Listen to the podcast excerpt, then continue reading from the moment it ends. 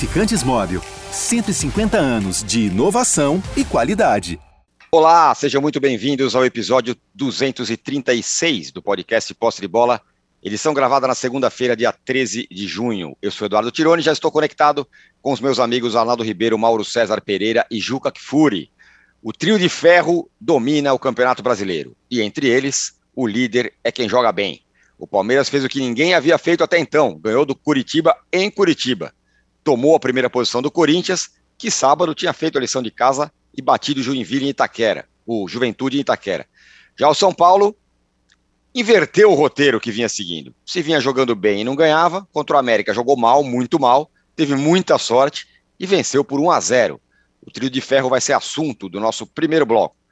E no segundo bloco, o assunto será os cariocas. Primeiro o Flamengo, Dorival Júnior estreou, mas com derrota diante do Internacional. Mas a culpa não era do Paulo Souza? O Fla amarga a 15ª posição no Brasileiro e vê os rivais se distanciando. E o Fluminense de Diniz? Não poderia ser mais Diniz. Depois da enorme vitória contra o Galo, perdeu em casa para o Atlético Goianiense com zagueiro expulso com 15 minutos, contra-ataque, gol perdido, com tudo. Mas o destaque carioca da rodada foi o Vasco, que venceu o Cruzeiro no Maracanã lotado, 1 a 0, show da torcida do Vasco pela Série B. Assuntos do segundo bloco. E no terceiro bloco, Filipão, Mano Menezes, quem diria? Dois treinadores que muita gente achava que não daria mais nada, estão na parte de cima da tabela, o Furacão e o Internacional. Será que é o ressurgimento? Já temos aí uma enquete para você votar. Eu vou ler a, a enunciado porque tem gente que não entendeu. Quem faz o melhor trabalho entre os treinadores brasileiros nascidos no Brasil. Portanto, o Abel Ferreira, o Vitor Pereira, o Voivoda não podem entrar, porque não são brasileiros. Então, são os entre os treinadores brasileiros, quem faz o melhor trabalho até aqui? É o Fernando Diniz? É o Filipão? É o Mano Menezes ou é o Rogério Ceni? Já pode dar o seu voto aí. Bom dia, boa tarde, boa noite a todos. Juca, trio de ferro no comando do Campeonato Brasileiro. Mas Fato é que é só o Palmeiras parece mais consistente, tô certo? Tá certíssimo. Bom dia, boa tarde, boa noite. Certíssimo, né, âncora? É, ferro aí, eu diria que de ferro mesmo é só o Palmeiras. Corinthians e São Paulo são mais para o papelão. Mas é, o fato é que o Palmeiras está apenas um ponto na frente do Corinthians. Né? Não se justifica é, que seja essa a situação na tabela. Mas o Palmeiras começa a sobrar preocupantemente em relação aos seus demais concorrentes. A maneira como o Palmeiras jogou ontem no Couto Pereira parecia que ele estava na casa dele. Para um time que estava invicto há 14 jogos no Couto Pereira nessa temporada, tinha vencido todos os jogos menos o São Paulo, com quem empatou, né, cinco jogos do Brasileirão. E o Palmeiras não tomou o menor conhecimento. Foi para cima do Curitiba até fazer 1 a 0, fez 1 a 0, buscou o segundo gol. Não teve jogo. Né? O Everton foi fazer uma defesa na metade do segundo tempo. Não, não, no fim do segundo tempo já, quando evitou o empate no fim do jogo. Então, a diferença é muito grande, lembrando que o Palmeiras está jogando sem ser o melhor jogador. Rafael Veiga está lesionado. Gustavo Gomes não estava na zaga, o xerifão o cara que dá segurança. Palmeiras não toma gol há seis jogos. Enfim, a diferença está muito grande. Está muito grande para os demais. A autoridade com que o Palmeiras joga contra os seus adversários impressiona. Ao passo que o Corinthians jogou até uh, um belo primeiro tempo contra o Juventude, mas aquela coisa, num chute em gol, né? O Corinthians ganhou de 2 a 0, mas acertou só três bolas entre as traves. Isso é um problema. Né? Tem ali talentos no meio de campo, ah, toca bola, faz triangulações, insinua, mas não crava. Né? E, na verdade, tem sido uh, salvo pela garotada, pelo Watson, pelo Duqueiroz, né? pelo Mantuan. São esses os que têm na hora H, aparecido e garantido as vitórias para o Corinthians, quando não é o Cássio. E o São Paulo, o que aconteceu com o São Paulo neste domingo, eu fazia muito tempo que eu não via um time ser tão massacrado como o São Paulo foi, até que o Luan se machucou. Há quem duvide que ele tenha se machucado, acho que foi mesmo uma solução tática do Rogério Ceni para corrigir o equívoco da escalação. Tanto espaço o São Paulo deu para o América. Se o América tivesse finalizadores um pouco mais competentes, ia para o intervalo do jogo com no mínimo 3 a 0. Né? Foi um massacre, um massacre. Aí tomou o gol, tomou o gol do Patrick. Né? É tal história. Quando o time tem que ganhar, ganha. E aí o segundo tempo foi realmente mais equilibrado. O São Paulo correu poucos riscos e acabou ganhando o jogo. Mas nem Corinthians nem São Paulo dão a menor segurança que sequer terminarão entre os quatro. E o Palmeiras dá todos os indícios de que vai fazer um campeonato muito melhor do que os outros.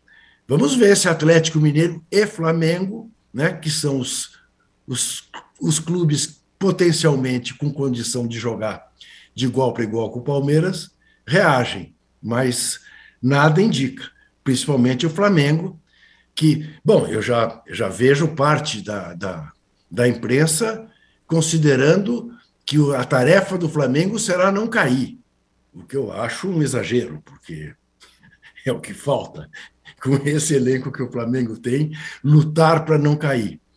Mas a gente sabe que é bom tomar cuidado, porque a camisa pesa também como âncora, né? Para afundar um grande clube. Muito bem. O, Arnaldo, é, por que, que a gente não fala que o Flamengo, o Flamengo, que o Palmeiras é o time a ser batido? Você fala, não, porém, não tem elenco, o elenco é curto, tem a Copa do Brasil, tem não sei o que lá. É o time mais consistente, mas sempre tem uma, um porém. O Palmeiras não é o melhor time fácil desse campeonato? Destacado? É, é eu acho que tem uma diferença entre é, dizer que o Palmeiras é o time a ser batido, e era desde o início da temporada, por diversos fatores. É, por ter mantido o treinador, por ter feito uma reformulação interessante no seu elenco, por ter rejuvenescido o time, por ter incrementado o jogo que fez nas duas últimas temporadas, que rendeu a Taça Libertadores, pelos rivais terem entrado num processo de reconstrução incerto, sobretudo Flamengo e Atlético. Né? O Corinthians também trocou de técnico. São Paulo tinha trocado ano passado, tinha melhorado um pouco. Mas eu tô com o Juca. São Paulo e Corinthians estão ali é, próximos do Palmeiras na tabela de classificação do campeonato. São rivais estaduais ferrenhos, mas não são os rivais potenciais do Palmeiras na disputa pelo título de melhor time do Brasil, né, Tino? Essa disputa, nos últimos tempos, ficou entre Palmeiras, Flamengo e Atlético. Então, o Palmeiras é, sim, dentre os três, o mais forte, o mais consistente e vai abrindo diferença, sobretudo em relação a eles, Atlético e Flamengo.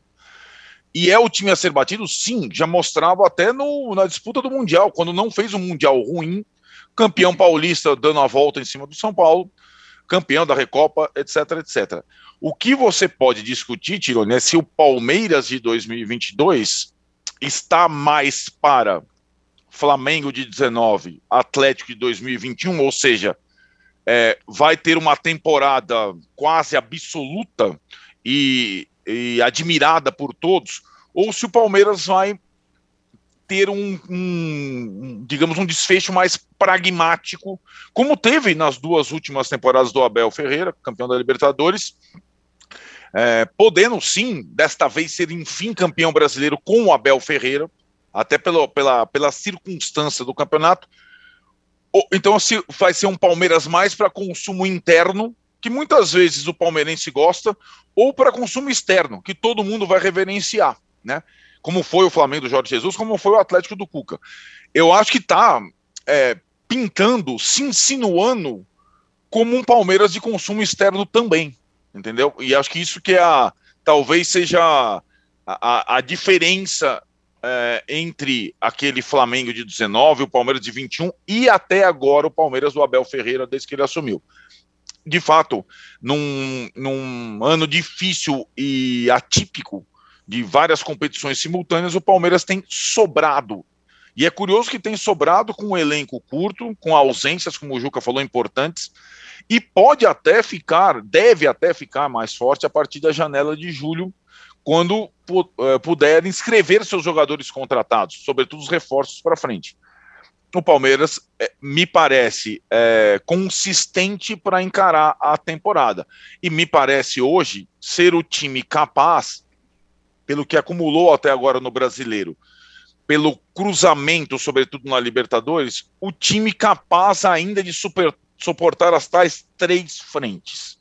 Daqui um mês, dia 15 de julho, teremos a definição das oitavas da Libertadores, das oitavas da Copa do Brasil. Poucos times estarão vivos nas três frentes. Hoje tem bastante time em três frentes. O Palmeiras é o mais consistente deles.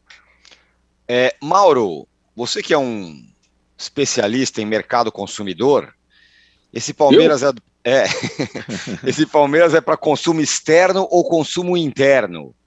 E uma outra coisa, né? Ele abriu já cinco pontos do Galo, 10 pontos do Flamengo. Não está ficando muito longe já? Mas por que você está usando o Flamengo como referência? Não, porque no começo eram os, os três times que, Você acha, você acha, alguém acha que a preocupação do Flamengo hoje deve ser o Palmeiras? Honestamente. Hum, o Flamengo tem a menor condição de, de pensar. A minha perguntinha para o segundo bloco é essa do Flamengo, para você, inclusive. Não, o Flamengo não é adversário do Palmeiras hoje. O Flamengo é adversário de outros times e dele mesmo, né? Aliás, o inimigo mora em casa, né? É, mas isso é tema para daqui a pouco. É, o, o, que eu estranhei é você não falar do Atlético Mineiro na abertura.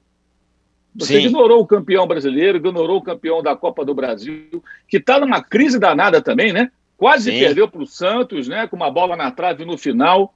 É, o Santos com homem a menos por mais de 30 minutos. O Santos com um monte de menino em campo, garotada, sem o Marcos Leonardo, que foi jogar um possante é, é, é torneiozinho lá de sub-20, né? Senhora, do, é. do Ramonismo. Um negócio bizarro, né? O principal atacante do Santos. Né? O Ramonismo. O Ramonismo, Ramonismo. agora transita na, na, na, no, no métier CBFiano. E o Atlético também muito, muito mal. Aliás, sumiram os caras que ficaram é, utilizando, fora do contexto, uma, uma frase minha aqui do Posto de Bola, quando eu disse lá no começo que o Atlético contratou o técnico que sobrou. É, não que escolher o técnico seja certeza de sucesso, mas o Atlético não escolheu, né? Pegou o que sobrou, porque tentou outros, não, não pintou ninguém. Aí a competência do seu diretor executivo foi lá, Rodrigo Caetano, que é brilhante, né? Um cara, nossa, amigo de alguns da imprensa que elogiam, né? Foi lá e contratou um técnico que estava na pista, né? E totalmente diferente do Cuca, está tudo errado. É, é, a coisa acaba não, não, não funcionando. Na verdade, o que acontece é que o Palmeiras vai colher os frutos, está colhendo os frutos de ter é, insistido no trabalho no qual ele acreditou, né? na comissão técnica que acreditou, deu sequência ao trabalho e as coisas vão acontecendo. É, o que outros não conseguem fazer, seja porque não têm a paciência necessária, seja porque se curvam a, a, a caprichos dos jogadores, ou então porque não tem a capacidade de identificar um treinador que possa dar sequência ao trabalho daquele que saiu, né? Dando uma, seguindo uma mesma linha, né? uma linha de trabalho. Então, o Palmeiras acaba meio que nadando sozinho de braçada aí, é o que está acontecendo. Agora, se vai fazer com sucesso externamente ou não, depende da, da campanha na Libertadores. A próxima fase, acho que vai passar, não tem nenhum grande adversário. Depois, aí pode ser que, que sim, pode ser que não, a gente vai ter que a, a acompanhar para ver. Mas no Campeonato Brasileiro, nesse momento, é o time que a pontuação não traduz a diferença é, é, é do que se vê em campo, né? A forma como o time tem vencido seus adversários, com autoridade né, de uma maneira que, que os outros não, não conseguem. Então, você olha a pontuação, a diferença é pequena, mas a eficiência do Palmeiras é muito maior. Isso aí está muito claro, né? E a incompetência do Flamengo e do Atlético é, é, gigantesca, né? Os dois que, em tese, deveriam estar ali brigando, mas que tropeçam nas próprias. De gestão né? e tudo mais. É, ô, Juca, e o Corinthians, hein? Tá um pontinho só atrás do Palmeiras. É verdade, é surpreendente, né? Se olhar a tabela e constatar isso, né? Lembrando que o Corinthians tomou de 3 a 0 do Palmeiras uh, sem nenhuma dificuldade para o Palmeiras. E que o Corinthians né, foi, foi ao Mato Grosso e perdeu no meio da semana passada. Né? Uh, agora, uh, vai fazendo uma campanha, do ponto de vista dos resultados, bastante aceitável para o que se previa para o Corinthians nesse Brasileirão. E dá a medida do baixo nível técnico, porque o problema é esse. Um campeonato em que se supunha que seria um triangular entre Palmeiras. Galo e Flamengo, Flamengo, Galo e Palmeiras, Galo, Flamengo e Palmeiras, e está sendo só Palmeiras, né? nivela. Né? A minha surpresa permanece. Aliás, são duas surpresas para mim, que permanecem assim muito claras.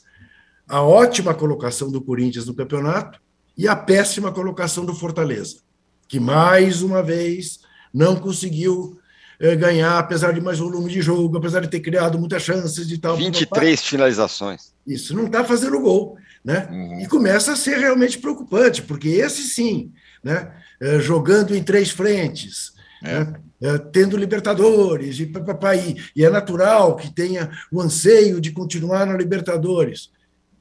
Corre grande risco, começa a correr grande risco no Brasileirão. O então, Fortaleza não faz gol, né, Ju? Que o Palmeiras não toma gol. Então, um tá lá em primeiro, outro tá em último. Né? Isso, isso. Olhando o copo meio cheio, o Fortaleza já tem uma situação pior. Ele já teve muito mais pontos fora é, do primeiro, fora da zona de rebaixamento do que agora. Porque os é que de cima também não estão pontuando. É verdade. E isso, isso tudo, né, Tirone, dá a medida do equilíbrio do campeonato. Né? E é, e é um equilíbrio, e é um equilíbrio tão equilibrado que permite. Nós estamos aqui uh, né, nos desfazendo em elogios ao Palmeiras, e alguém mais chato pode dizer: escuta, está um ponto só na frente do Corinthians que vocês estão dizendo que não anima, que não agrada. Que, que vantagem é essa do Palmeiras? É gozado, né? Você constatar uhum. isso. Mas uh, a tendência é que o Palmeiras vá se soltando daqui para frente e vá abrindo diferença em relação aos demais. A menos que, uh, bom, Rafael Veiga está fora, o Dudu machuca. Bom, uh, o elenco de fato do Palmeiras não é assim um elenco que permita tanto otimismo. Mas neste momento, o retrato do momento é o Palmeiras e mais ninguém. E o Corinthians está ali. Se o Corinthians, se você oferecesse ao Corinthians antes de começar o campeonato a certeza de estar entre os quatro, uma vaga na Libertadores, que eu cada vez discuto mais por que, que isso passa a ser um objetivo dos clubes brasileiros, porque às vezes entra na Libertadores só para fazer vexame. Mas, enfim, se você oferecesse uma vaga para o Corinthians entre os quatro antes de começar o campeonato, o Corinthians pegava na hora. Na hora. É. São Paulo também. É isso. São Paulo também. O São Paulo até agora, né? Que o Rogério insiste em falar, não, nosso objetivo é isso. Agora, Arnaldo, nos outros campeonatos que a gente estava falando aí, 2019, é, 2021, cara, 2019 o Flamengo deitou. Mas o Santos tinha um, um time forte, não lutou pra, pelo título, porque o Flamengo foi muito melhor. No, no, jogo, no campeonato do 2020, teve o Internacional brigando até o fim. Em 2021, o Galo do Cuca teve o Flamengo, que brigou também ali até o fim, embora tenha se distanciado no final. Corinthians ou São Paulo pode ser o anti-Palmeiras ou a distância é muito grande? Lembrando que o São Paulo tem aí pela frente, que ganhou ontem jogando mal, queria que você falasse isso, tem aí pela frente três jogos contra o Palmeiras. Tem três jogos contra o Palmeiras. Não, vamos lá, eu acho que, é, é, acho que essa pode ser a distinção. Eu, 2019 2021, embora campanhas é, numéricas boas dos vice-campeões, Santos em 2019, Flamengo em 2021, não teve campeonato, vai tirando. O Flamengo e o Atlético, eles amassaram. 2020 teve campeonato. Não tinha muito dono no campeonato. O Flamengo acabou ganhando na última rodada, é, mesmo perdendo o seu jogo, foi definir na última rodada. E do jeito que começa o campeonato, e tem uma força destacada, é, me parece mais é, próximo de 19 e 21 do que de 2020 esse campeonato. E essa força destacada seria o Palmeiras. Mas é verdade também que a essa altura, na temporada passada, no campeonato passado, com 11 rodadas, o Palmeiras também era líder. E o Galo atropelou depois. Só que você não vê um Galo que você é, observava nessa, nessa ocasião. E você vê e não, e não também um galo obcecado por findar uma fila de 50 anos. E você vê um Palmeiras, sobretudo com o seu treinador, é, muito determinado a ganhar, enfim, a liga, né, que eles chamam na Europa, coisa que o Abel não conseguiu fazer até agora, né? Você imagina esse Palmeiras com a campanha é, trivial como mandante, que ele não teve até agora nesse campeonato. O Palmeiras perdeu para o Ceará na estreia, naquela situação surreal. O time tomou cinco gols só até agora em toda a competição. Três deles na estreia contra o Ceará. Né? Você tira aquele jogo, aí empatou com o Fluminense empatou com o Atlético. Perdeu na sua casa preciosos pontos. Se tivesse feito sei lá, o básico em casa, ele já estaria disparado na liderança, né? Não, não, não, não fez, mas já começa a, como o Juca falou, nesta série recente sem tomar gol, lá, o inviolável. A série da data FIFA, quando teve mais desfalques, é que ele se mostra mais forte. Então, para mim, tá mais para uh, o cheiro mais para 2019, 2021 do que para 2020. Em relação a Corinthians e São Paulo, eu não vejo nenhum deles como anti-Palmeiras. É, eu vejo uh, e também vejo que os dois e os técnicos de Corinthians e São Paulo já falaram nessa circunstância. É, obrigados a fazer opções dentre as três competições que disputam. Não tem time e elenco para lidar com três frentes, eu, sobretudo o Corinthians, que tem uma frente mais difícil que o São Paulo, São Paulo tem Sul-Americano e o Corinthians Libertadores, para lidar inteiro com. com é, na janela, vão tentar contratar um ou outro jogador para sobreviver ali, quem sabe, na zona de Libertadores no brasileiro e tentar uma das outras frentes nas Copas. Não dá, não, não, tem, não, tão, não tem o poderio de, de Palmeiras, Flamengo e Atlético, por exemplo, a lidar com três frentes.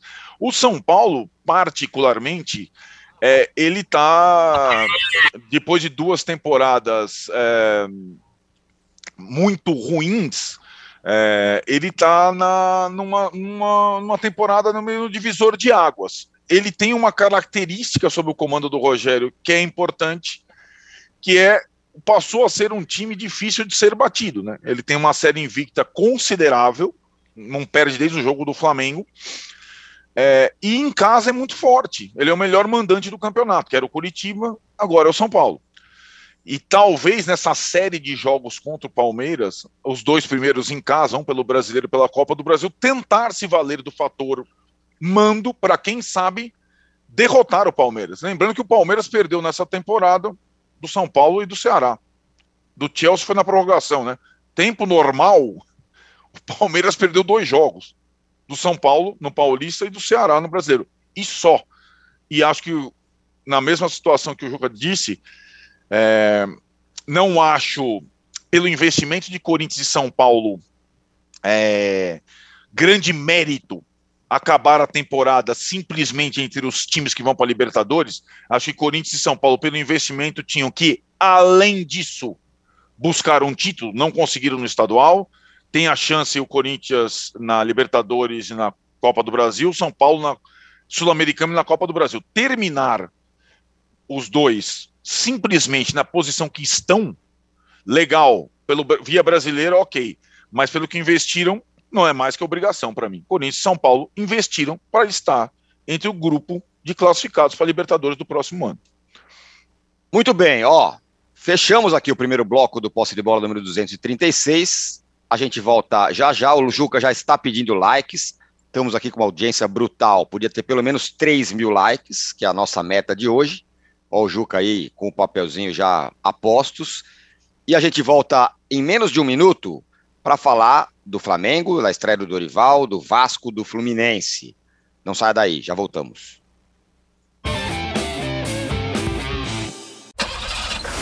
Há mais de 150 anos, os lubrificantes Móbil acompanham a evolução dos motores, trazendo tecnologia e inovação para veículos de todo o mundo. Uma tradição que se renova a cada dia, garantindo a liderança no desenvolvimento de produtos de alta performance. Conheça a tecnologia móvel para o seu motor durar mais. Se tem movimento, tem móvel.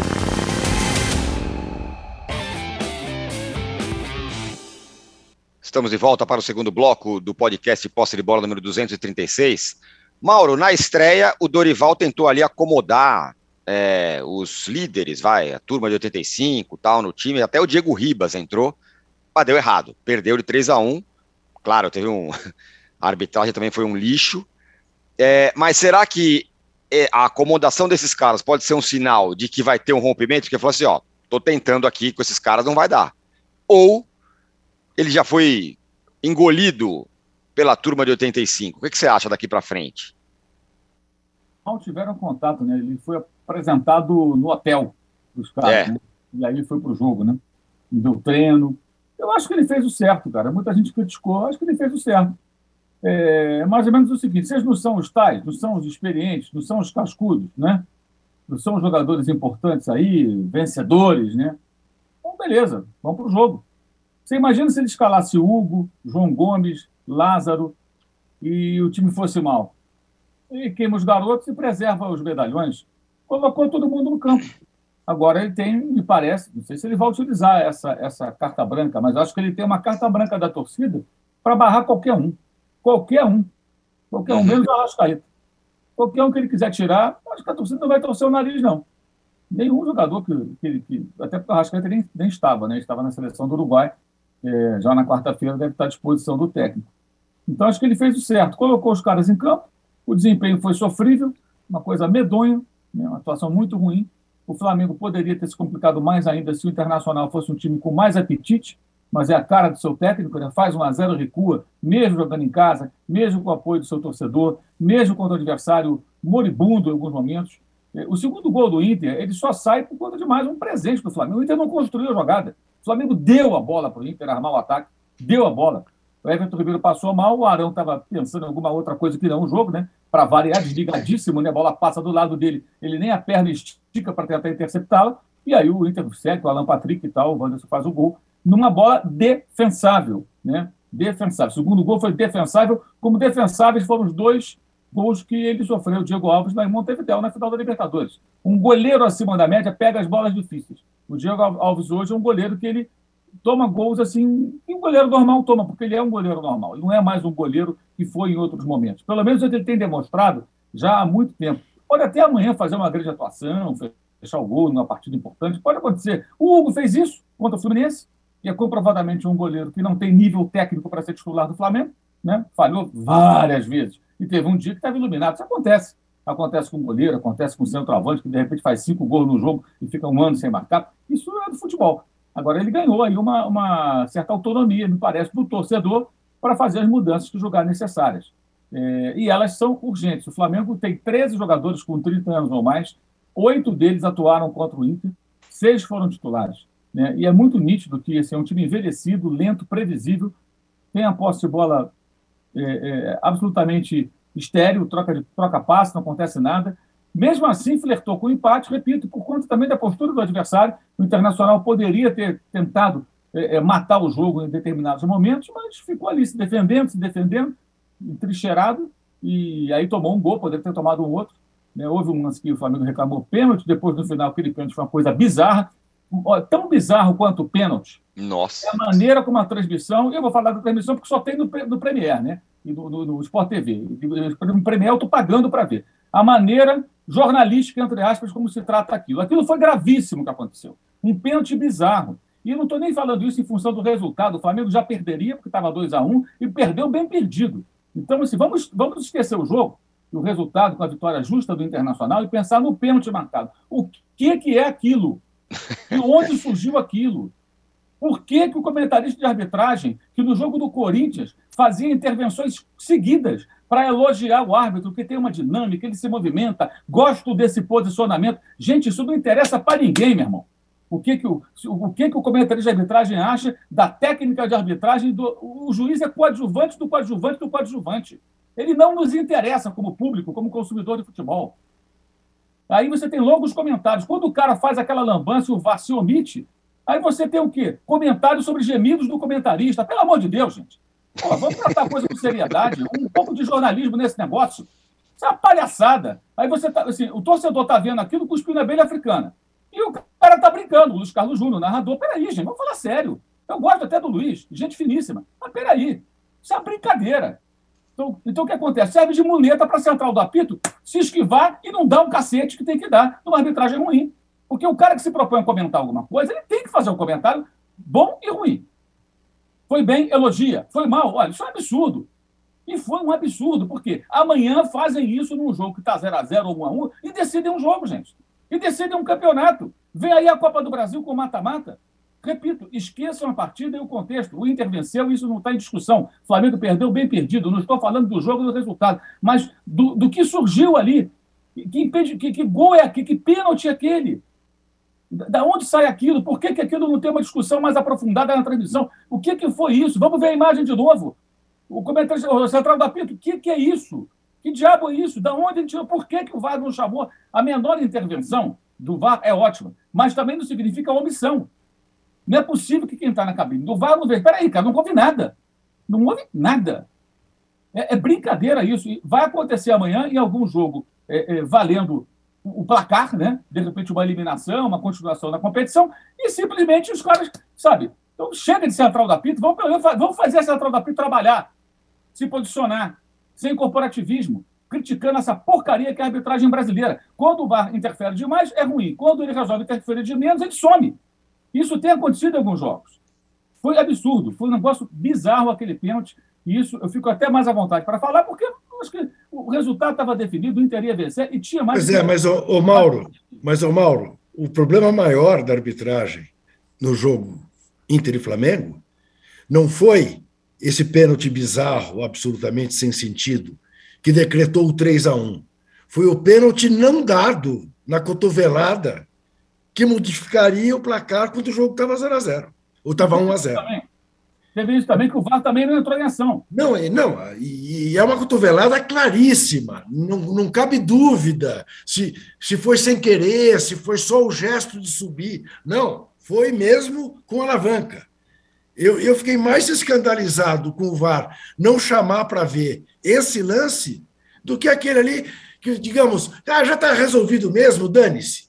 Né? É um absurdo, não estou minimizando. Então, Mas, para mim, o mais grave foi a cotovelada temos um combo. E quando você tem uma transmissão única, e essa transmissão trata esses lances como se fosse algo engraçado, e surgem piadinhas. No tempo, não, gente, não cabe. Uma transmissão de futebol pode ter bom humor, pode ter momentos de descontração, mas há momentos em que não cabe. Você está sacaneando o futebol quando, quando, quando faz isso, o arbitragem está acabando com o futebol. E vai acontecer em jogos que estão indefinidos. Ou até nessa linha do que você falou, Juca de um lance antes, quando o jogo ainda estava com o placar indefinido, tinha muito jogo para rolar, e a diferença é, não, não, era, não era de, de, um gol com um jogo nos acréscimos. Né? Então, se assim, você tem um combo de, de, de erros, isso tem acontecido demais. Quando, hoje, antes a gente sabia que o VAR ia se meter em tudo, o desespero. Agora a gente já percebe que o VAR vai se omitir. Então, para que, que tem? Então, tira. Tira o VAR. Segue do jeito que era antes, porque não tem sentido. Os caras não conseguem encontrar um meio termo com bom senso de participar quando for, porque ali foi uma coisa muito bizarra, muito bizarra. E acho que a gente tem que tratar isso com seriedade. O que, que acontece? Quando você não, não dá a devida manchete para esse tipo de absurdo, ah, passa ali e tal, e fica cômodo para quem fica ali com o microfone em punho, ditando regras sobre arbitragem durante a semana inteira, que é a central do apito, não ter que fazer o seu papel, que é também criticar. Porque está ali só para elogiar? Não, tem que criticar duramente. Aqui, a arbitragem de sábado do Sr. Braudo foi um negócio medonho, medonho. Né? Pior do que a arbitragem, ou tão ruim quanto só o time do Flamengo.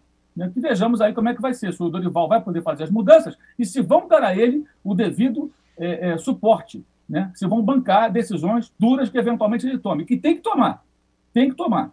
Porque está muito claro que esse elenco do Flamengo tem problemas sérios, jogadores que não rendem mais, e vou mais longe. Acho que o correto seria começar a negociar a saída de atletas, mesmo no meio do ano. Ah, mas custa dinheiro decidir um contrato de um de outro. Caras que têm mercado, libera. Libera. Deixa seguir o caminho. Termina o namoro, gente. Acaba essa história. Vamos embora. Cada um por si, segue a vida. E romper esse negócio. Ah, mais caro é ficar fora de competições importantes, é você não disputar fases decisivas de mata-mata, é você disputar em posições lá embaixo na tabela com o Maracanã vazio. Aí vai ser muito mais caro. Então, de novo, está na hora Outra chance tem o Flamengo com seus dirigentes, tem, depende deles, de tomar decisões duras e necessárias nesse elenco do Flamengo, que tem, repito, 13 jogadores com 30 anos ou mais, alguns absolutamente inúteis no elenco de hoje, inúteis, alguns não fazem nada, não tem nada que fazer ali. Né? Tem jogador com 35, 36, 37, e oito deles entraram em campo. Acho que aí o Dorival acertou. Colocou os caras em campo, a torcida viu que não deu certo. Então, qualquer um deles que fique fora, sinceramente, duvido, Eudó, que o torcedor fique torcendo o nariz na quarta-feira contra o Cuiabá, que venceu o Corinthians semana passada e o Flamengo no ano passado não derrotou o Cuiabá.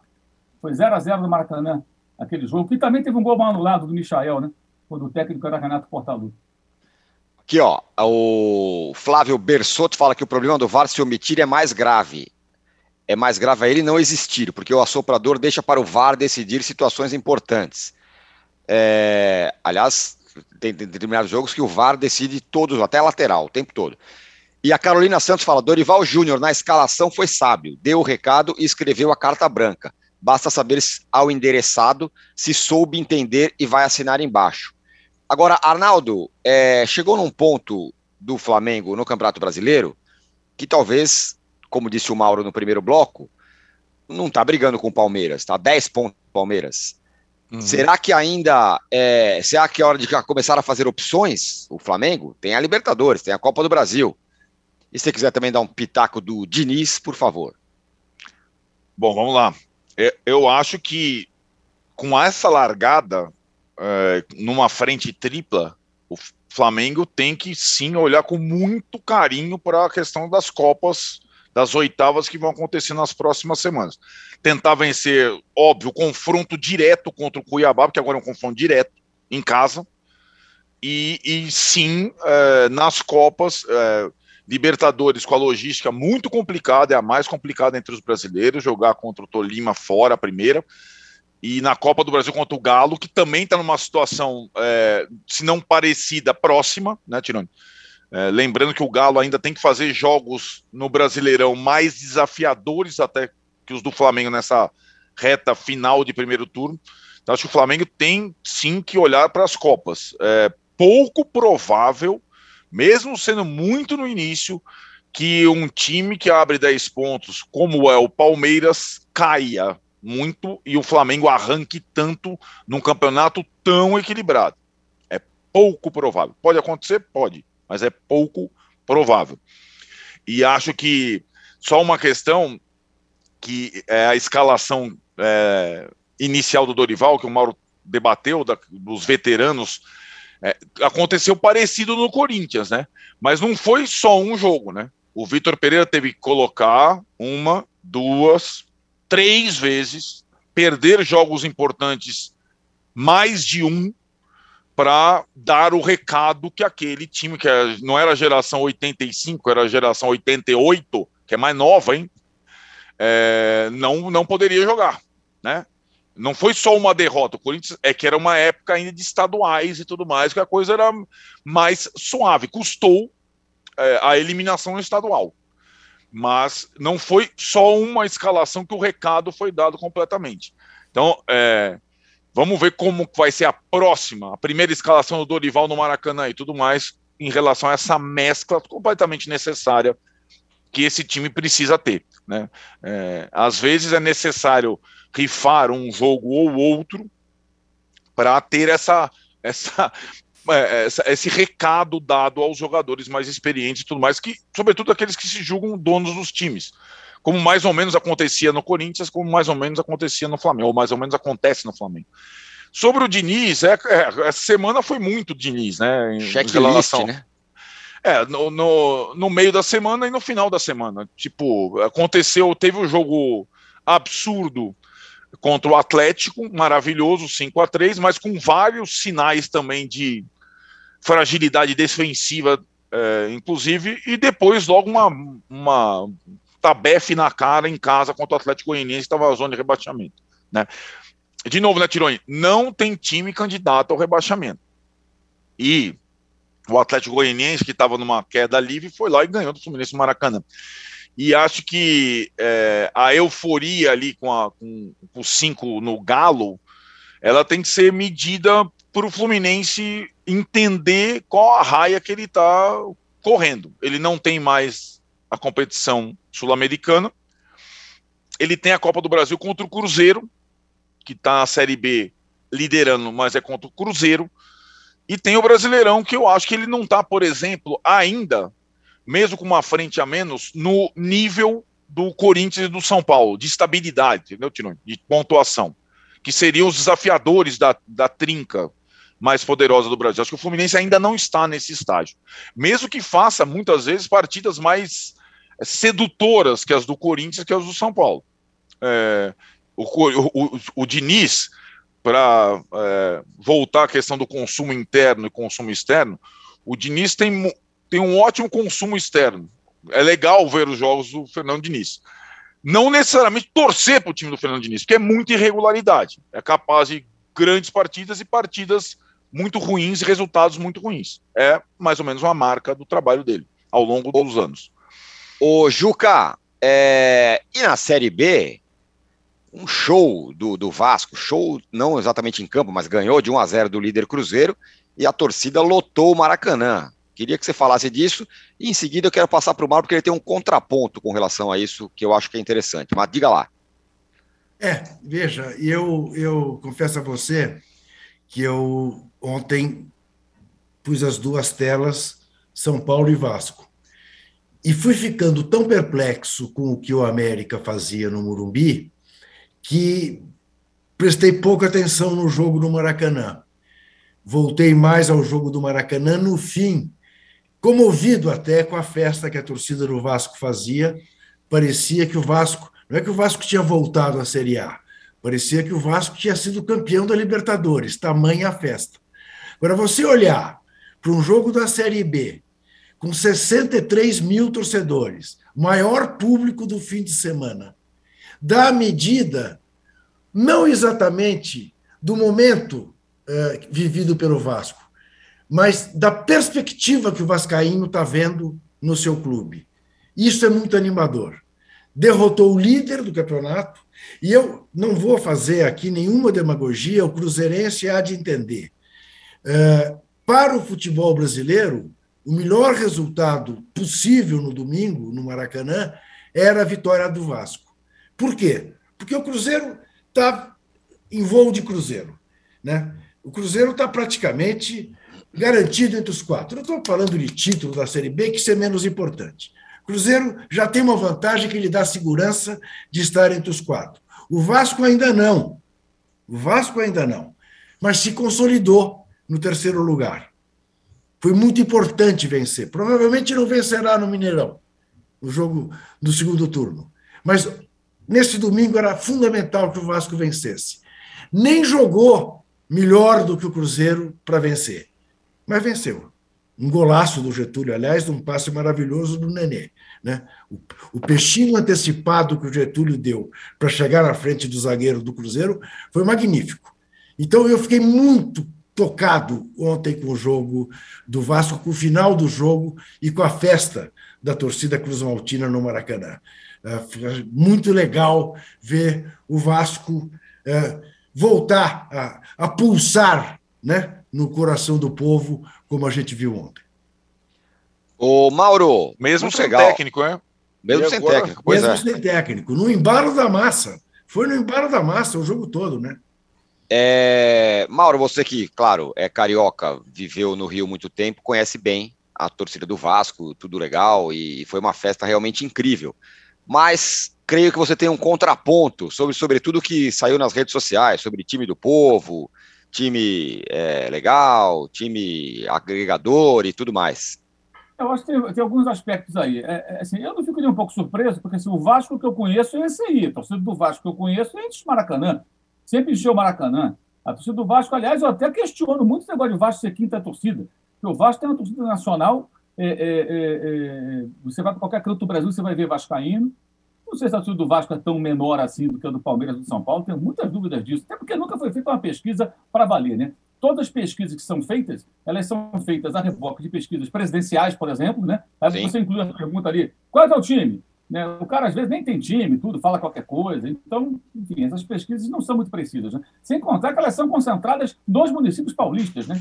Você pega ali para ver. Eu já, já, pedi isso certa vez para ver lá o relatório, consegui ter acesso. E, então, assim, eu não, não confio muito no, na precisão desses números. Uma vez, uma pesquisa deu que o Fluminense tinha torcido do tamanho da portuguesa. Do desporto. Flávio, Aí, Flávio, o, Flávio, o Flávio Gomes virar o multi-homem, lembra? O multi-homem. né? Isso mesmo. Um milhão de Flavinhos, aí tudo bem, talvez aí ela consiga ser equiparada. O Fluminense é muito maior que a da portuguesa de desportos, né? Portuguesa aqui de São Paulo. Enfim, Então, para mim, isso não é novidade. A torcida do Vasco encheu o Maracanã, acho que tem uma demanda reprimida, pandemia, muito tempo sem jogar no Maracanã. São Januário é um estádio menor, então você não consegue ter tanta gente. E também a motivação, toda, toda a semana de preparação, a questão de vamos lá ver o Vasco de novo. Muitos, muitos e muitos ali não veem jogo do Vasco há anos. Com pandemia, jogo só em São Januário, certamente desses 63 mil que estiveram lá, muitos não vão a um jogo do Vasco há muito tempo. E foi bacana, sem dúvida foi bacana. E isso é uma característica do futebol e do torcedor né, em qualquer parte do mundo. Você vai olhar lá a média do Hamburgo na Alemanha, que continua na segunda divisão, joga para casa cheia. Os times da Inglaterra que estão na segunda divisão jogam para casa cheia. Porque você não vai abandonar teu time, você não tem como trocar de time. Você vai ter que ajudar seu time a sair do buraco, e é o que a torcida do Vasco, de novo, está fazendo. O que eu não acho legal é essa narrativa que vem nas redes sociais tentando demonizar o rival Flamengo, rotular o Flamengo como time bolsonarista, time da direita, e o Vasco ao contrário. O ídolo do Vasco, que tem estado no Vasco, é Romário, apoia quem hoje? O Eurico Miranda era candidato por partidos de que, de que viesse político. Então você vai encontrar o, o, os grandes caciques históricos do Vasco são o quê? Socialistas? Não. Empresário, dono de supermercado, dono de, de padaria, dono de vários negócios. Então você tem no Flamengo, no Vasco, no Botafogo, no Fluminense, vai ficar só no território do Rio de Janeiro, Tá? Em todos eles, você vai ter torcedores que sofrem com racismo, não é só o Vascaíno que. Ah, o Vasco lutou contra o racismo, é bonita essa história. Mas o rubro-negro sofre com racismo, sim. O rubro-negro, o, rubro o tricolor, o botafoguense, dependendo da cor da pele, ele sofre com racismo como o Vascaíno. Então tem o monopólio do sofrimento, da luta pelo racismo. E não, nós somos aqui progressistas. Eles são a direita. Vamos parar com essa palhaçada. Tá? Vamos parar com essa palhaçada. Isso é uma palhaçada. Porque você vai encontrar gente de direita, fascista, cretina em todos os clubes.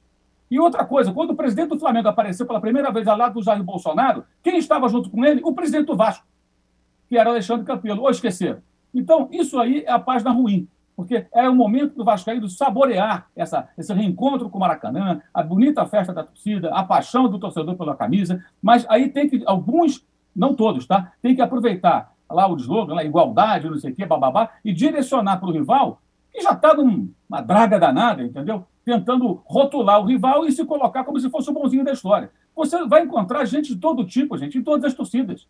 No Rio de Janeiro, o que mais tem é Bolsonaro. Está cheio de Bolsonaro no Rio. É tudo rubro-negro? Não. Botafoguense, Vascaíno, é, até torcedor do América, você vai encontrar Bolsonaro, do América do Trajano. Ou não? Isso é uma besteira. Entendeu? Isso, isso, isso eu achei a página ruim do final de semana. Tentar se posicionar como se o clube representasse algo e os outros não. Você vai encontrar gente de todas as correntes políticas e pensamentos dos mais nefastos aos mais nobres, em tudo quanto é torcida. Tá? E ninguém tem monopólio do sofrimento ou da luta contra o racismo. Vamos parar com essa bobagem. Acho que o Vasco deveria, os vascaínos que correram nessa direção estão tremendamente equivocados. Eu vi, inclusive, vascaínos, gente que eu conheço, gente legal, ao mesmo tempo com essa narrativa e falando, pô, legal, o Romário é força jovem, força jovem é a torcida mais, mais importante do Vasco, né? Estava até afastado, agora não sei como é que está. Né? Pô, o Romário apoia quem? De que lado ele está? Nesse ano tão importante. Então, até no momento em que as pessoas que pensam de fato dessa maneira deveriam se unir e, e, na luta por algo maior, para mudar o que é mais importante, elas ficam usando o clubismo para dirigir. Isso não é muito inteligente, aliás, isso é nada inteligente, né? Muito bem, tá aí. Festa linda da torcida do Vasco, o contraponto do Mauro, que, verdade, né? Nas torcidas do Brasil inteiro tem gente de, de todos os tipos. Não dá dizer que essa aqui, essa torcida é assim, essa torcida é essa não é, não é assim. Muito bem, é, fechamos aqui o segundo bloco do Posse de Bola 236. A gente volta já já e eu vou voltar com a nossa enquete, porque tem treinadores hum. que a gente achava que tinha acabado, que estão, sei lá, ressuscitando. Vamos ver. Já voltamos. Eu e meu querido amigo Juca Kifuri vamos estar mais uma vez juntos em nova empreitada. Todas as terças-feiras, às três horas da tarde, José Trajano e eu estaremos aqui para discutir os fatos da semana. Já estivemos juntos no Cartão Verde, lá na Cultura, lá atrás, no Linha de Passe, também há algum tempo atrás, mas agora vamos estar no Cartão Vermelho e aqui no UOL. E com uma novidade, não vamos falar só de esporte temos liberdade completa para falar de música, de literatura, de política, do dia a dia, dos acontecimentos. E para darmos cartão vermelho, direto, sem amarelo, para todos os deslizes. Para quem sair fora da linha, segundo o nosso ponto de vista. Toda terça-feira, 3 horas da tarde, e no canal UOL e nas principais plataformas de podcast.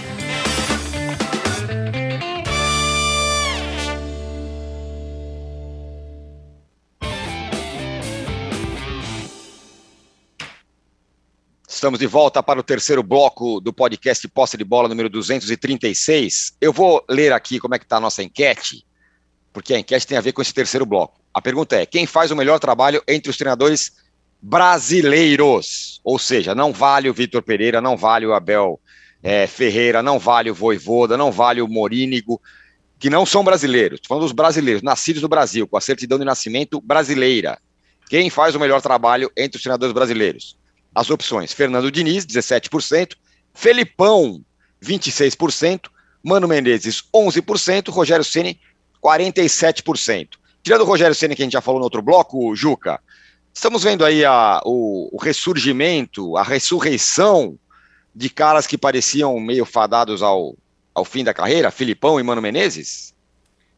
É, eu acho que decretar o fim da carreira do Mano Menezes era um pouco exagerado, porque ele não tem idade, fez 60 anos no sábado. Isso mesmo. É, o Filipão já tem mais de 70. Mas eu não acho que idade seja critério para você aposentar treinador de futebol, desde que ele continue se atualizando, que ele continue estudando, que ele seja capaz de entender o vestiário, as mudanças que houve né, nas gerações de jogadores, aquela coisa que alguns treinadores mais experientes reclamam, né? Que os caras chegam todo mundo de fone e tal, ninguém conversa entre si. Tudo isso você tem que ir pegando. Até entendendo. o Rogério Juca falou que isso. tem tentado é, fazer com que os jogadores fiquem menos no celular e é. façam as Conversa com os jogadores conversem. quando eles não estão no celular. Isso que é o Rogério que parou de jogar recentemente. Né? É, você se lembra, Arnaldo, é, que foi até surpreendente o quanto o Emerson Leão se deu bem com aquela geração do Santos, do Diego, é. que os caras, ele diz, os caras passavam a mão na minha bunda. É, Imagina o Leão permitir isso, né? é. tapinha na cabeça e tal. É. Mas era o jeito, ou eu fazia, me adaptava ao jeito da molecada, ou não ia dar certo, né? E acabou dando tão certo. Mas, enfim, eu vou te falar, eu estou surpreso, porque o meu, o meu voto é do, do cara que está sendo menos votado que é exatamente humano. Né? Não me agrada o futebol do Inter, mas é indiscutível que ele obteve, está obtendo resultados que recolocaram o Inter no cenário aí do Campeonato Brasileiro, coisa que ninguém achava que fosse acontecer, que o Inter ia brigar para não cair, e o, e o Inter está brigando lá em cima. Né? O Filipão é, pega, pegou um time e um clube muito mais organizado, do que o Inter que o Mano pegou. Tanto que o Mano né, deu para fazer a leitura labial, o Mano dizendo para o Dorival, né? Olha, quando eu cheguei aqui também estava tudo. Está tudo bagunçado. Dá para melhorar. Né? É, e ele conseguiu melhorar. De fato, deu um salto. É, um, um, salto maior do que o, o do Atlético Paranaense. Mas você tem razão, são dois trabalhos que estão indo bem, e que recolocam Filipão e Mano Menezes nas manchetes. É curioso, né? Porque é uma coisa maluca o futebol. Eu sempre me pergunto e pergunto para as pessoas: você acha que o Filipão vai entrar para a história do futebol brasileiro como? Como o Vicente Fiola, como o Aimoré Moreira, como o Zagallo, como o Parreira, campeões do mundo ou vai entrar para a história como técnico do 7 a 1 Ele está aí, revivendo bons momentos. Muito bem. É... Olha, você que está acompanhando aqui o nosso podcast ao vivo, a partir das 10 horas, você vai ficar com a sabatina, é, o All Folha, e hoje com o Edgar Preto, que é pré-candidato ao governo do Rio Grande do Sul. E às 15 horas, ou 3 da tarde, tem a live com o Vitor Guedes. É, o Danilo Lavieri está de férias, mas tem a live com o Vitor Guedes, então às 15 horas. Às 10 horas, Sabatino Alfolha com Edgar Preto, pré-candidato ao governo do Rio Grande do Sul. E às 15 horas, live com o Vitor Guedes, nosso Vitão. E às 10 horas, é, não contará mais com a minha presença. Mas contará com o seu último pedido de like. Contará com o meu pedido de like e com a minha tristeza, e eu lamento muito uh, interromper o nosso programa para confirmar a morte do jornalista Don Phillips e do indianista Bruno, que cujos corpos foram encontrados, segundo a mulher do jornalista inglês. É uma tristeza, a gente precisa ser justo e dizer que isto não é um problema de agora no Brasil. Houve outros indianistas e missionários mortos na história recente do país, mas evidentemente o incentivo ao garimpo, o incentivo à predação do meio ambiente, tudo isso que faz o psicopata que está em Brasília colabora para que tenha acontecido esse bárbaro assassinato. É isso, eu lamento muito. É, mais do que lamentar, é, é um estado revolta. de coisas que estão vivendo e que. É a revolta, né, Tirone? E, como, e, e como disse você, não é de hoje, é que agora são caras que, que ganharam notoriedade por causa desse caso tal, mas isso acontece isso. É, na Amazônia há muito tempo, é uma desgraça, uma desgraça mundial.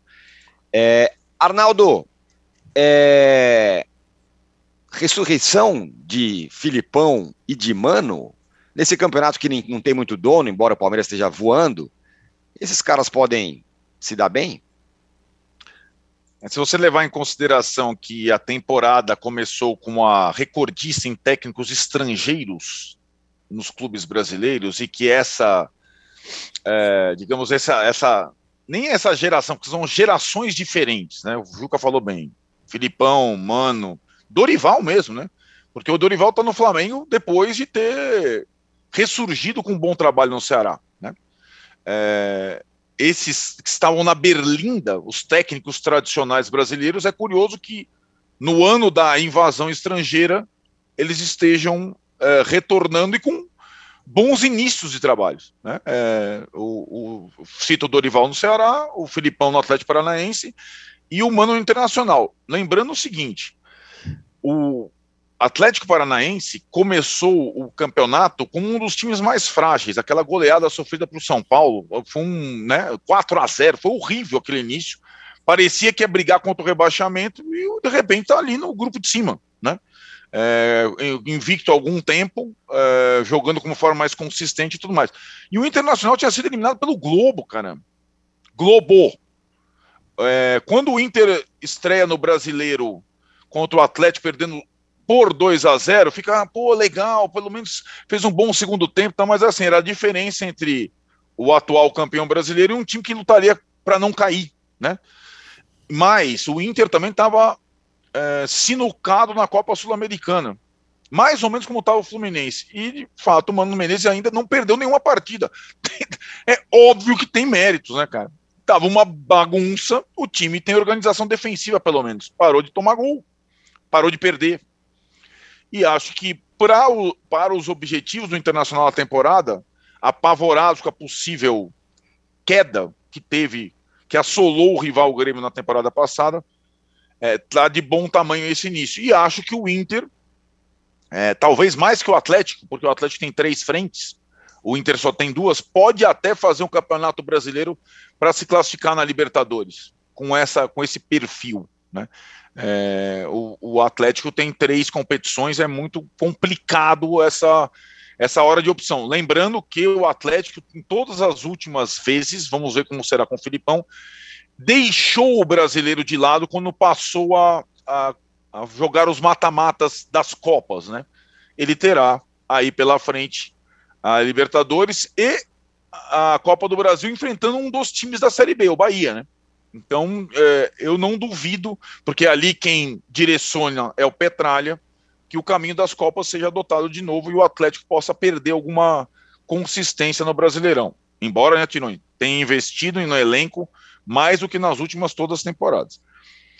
Ô, Mauro, estamos muito apressados em falar que esses caras estão ressuscitando? É mais do mesmo, né? Mano Menezes empatando jogos, botando o time na defesa, colecionando empates ganhou do Bragantino num jogo horroroso e ganhou desse Nossa. Flamengo moribundo aí do Dorival. Não acho nada demais o trabalho do Mano Menezes, não. Para mim é mais do mesmo, aquela mesma coisa, futebol retrancado, eh, tentando arrumar pontinhos. Ele não mudou em nada a mentalidade nele. Para quem tem, de repente, essas ambições tão pequenas como internacional, né, como disse o Arnaldo, é, não repetir o Grêmio. Olha o meta do Inter, não repetir o Grêmio. Nossa, que meta, hein? Não ser rebaixado. Acho que o Inter pode pensar em muito mais. é, como houve um fracasso do Cacique Medina, né? É, ele vem ali, faz o seu trivial, consegue melhorar um pouquinho. Alguns jogos, é, como foi o Inter contra o Atlético Goianiense em casa, por exemplo. Uma coisa medonha. Né? Então, assim, não acho que, que, que, seja nada de tão especial, não. É o trivial que dá para coletar uns pontinhos e se colocar na posição um pouco melhor. O fato do Atlético Mineiro estar tá mal, o Flamengo uma porcaria, eu acho que não faz do trabalho de nenhum dos dois nada maravilhoso. Para mim é mais do mesmo, não vejo nada de especial e, e, acho que mostra como o futebol brasileiro também decai, né? A ponto de voltarem os velhos métodos de antigos técnicos que fazem sempre a mesma coisa e isso dá para o gasto. Seja, a gente anda para trás, a gente só anda para trás. Melhora um pouquinho e piora, melhora um pouquinho e piora. É isso, futebol brasileiro, futebol praticado no Brasil. Rodando em círculos sem conseguir sair do lugar. 2019 foi uma exceção com os dois técnicos estrangeiros fazendo grandes trabalhos e agora a gente voltou àquele trivial de sempre. E, e nesse cenário é natural que os dois consigam, mas para mim não vejo nada de especial. Olhando para os jogos, não vejo nada de especial. Muito bem. Fechamos, enfim, o Posse de Bola, o podcast Posse de Bola 236. Muito obrigado, Mauro. O Juca já saiu um pouquinho mais cedo. Arnaldo, Fernando, Paulo, Rubens, todo mundo aqui no backstage. Você também que participou, mandando suas mensagens. Ó, a nossa enquete terminou assim, ó. Quem faz o melhor trabalho entre os treinadores brasileiros? Fernando Diniz, 17%, Filipão, 27%, Mano Menezes, 11%, Rogério Ceni 46%. A gente volta na sexta-feira. Tchau. Você pode ouvir este e outros programas do UOL em uol.com.br podcasts. Posse de bola tem pauta e edição de Arnaldo Ribeiro e Eduardo Tironi. Produção de Rubens Lisboa. Operação de ao vivo de Fernando Moretti e Paulo Camilo coordenação de Fabrício Venâncio e Juliana Carpanês. Os gerentes de conteúdo são Antônio Morei e Vinícius Mesquita, e o diretor de conteúdo é Murilo Garavello. Qual?